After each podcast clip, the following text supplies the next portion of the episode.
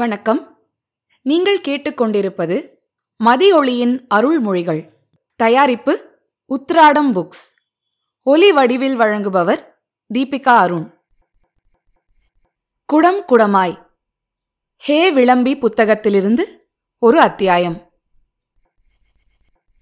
எந்த காரியத்தை செய்தாலும் அதில் முழு மன ஈடுபாட்டுடன் செய்ய வேண்டும். இதுதான் நமக்கு விதித்தது என்று எண்ணிவிட்டால் அந்த செயலுக்கு இருக்க வேண்டிய ஆர்வம் தன்னை அறியாமல் நம்மிடமிருந்து தப்பி ஓடிவிடும்.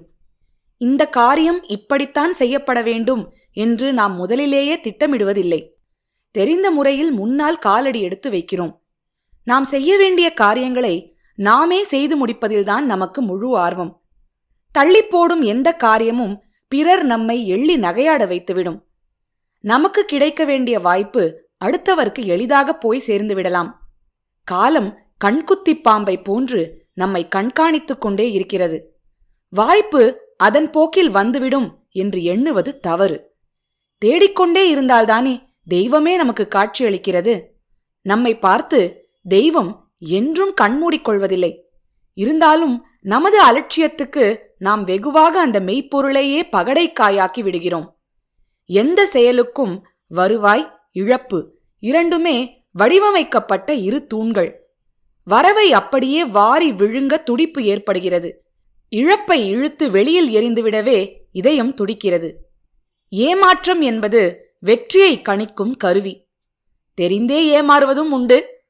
அதற்கு தேர்ந்தெடுக்கக்கூடிய காரணங்கள் ஏமாற்றத்தை ஏமாற்றக்கூடும். முடிவில் அது நமது வெற்றி வாய்ப்பாகவும் அமையும். தெரியாமல் ஏமாறுவதில்தான் நாம் எச்சரிக்கைகளை கவனத்துடன் பின்பற்ற வேண்டும்.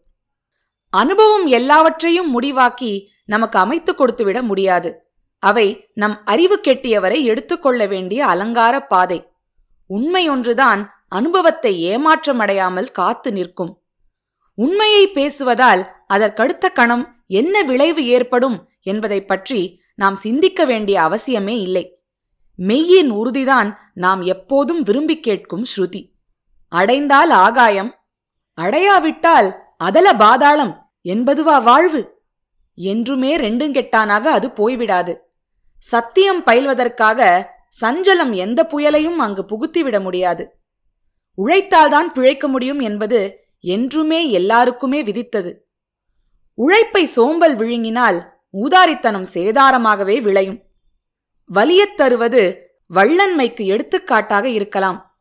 அது புகழின் வரவை புற்றாக்கி நம்மை மூட வைத்து விடக்கூடாது நம் மனம் விரிவடைந்த எல்லையின் வரைபடமே வள்ளன்மையில் நம்மை சித்திரமாக்கிக் கொள்கிறது.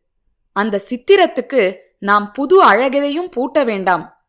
பொய் அழகு எதுவும் அங்கு புழுதியைப் போன்றதே. தேவைக்கு பணம் சேர்ப்பதென்பது நமக்காக என்று மட்டும் எண்ணுவது தெரியாமல் செய்யும் பிழை. நமக்கும் வேண்டும் பிறருக்கும் அது நாம் பெரும் பெருமையின் வாழ்த்தாக அமையும் என்று நம்ப வேண்டும். இவை அனைத்துக்கும் உற்சாகமே நமது உயர்வுக்கு ஊற்று. இந்த எண்ணக்கோர்வைகளில் நாம் இணைந்திருக்கும் போது எனக்கு ஆஞ்சநேயரின் அனுபவமே அழகிய படமாக மனதில் பதிவாகிறது. சீதையை பல இடங்களில் தேடி பார்த்தும் கிடைக்காத போது ஆஞ்சநேயரின் மனம் உடைந்து போகிறது. தான் ஏற்றுக்கொண்ட பணி மிக சிறந்த பணி. அதற்கு இப்படி ஒரு தடையா வர வேண்டும்? அப்படி வர முடியுமா? கவலை அனுமனை கட்டுப்படுத்தி வைக்கும்போது கடமை அவனை கண்கலங்க வைக்கிறது. சீதையை கண்டுபிடிக்காமல் ஊர் திரும்பினால் ராமன் உயிர் விடுவான். உடனே லட்சுமணனும் உயிர் நீத்து விடுவான். இவர்களைத் தொடர்ந்து பரதனும் சத்ருக்னனும் உயிரை இழப்பார்கள். இதற்கு பதிலாக நானே உயிரை விட்டால் என்ன?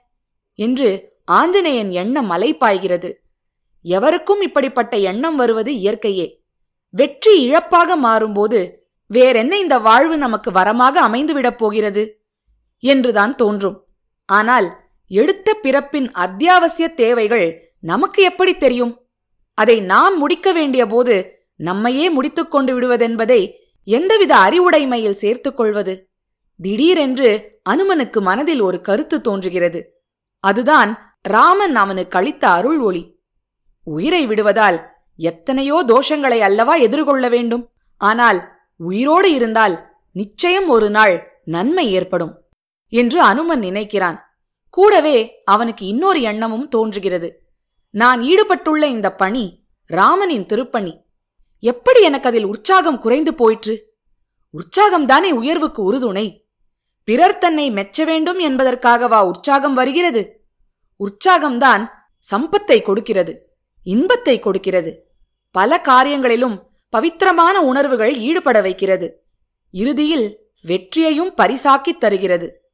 உற்சாகம் என்றால் ஊக்கம் சந்தோஷம் முயற்சி ஆகிய உயர்ந்த உணர்வுகளுக்கு ஊற்றாக அதுவும் மூன்றுமே கலந்த உணர்வாக அமைய வேண்டும் என்று முடிவு செய்கிறான்.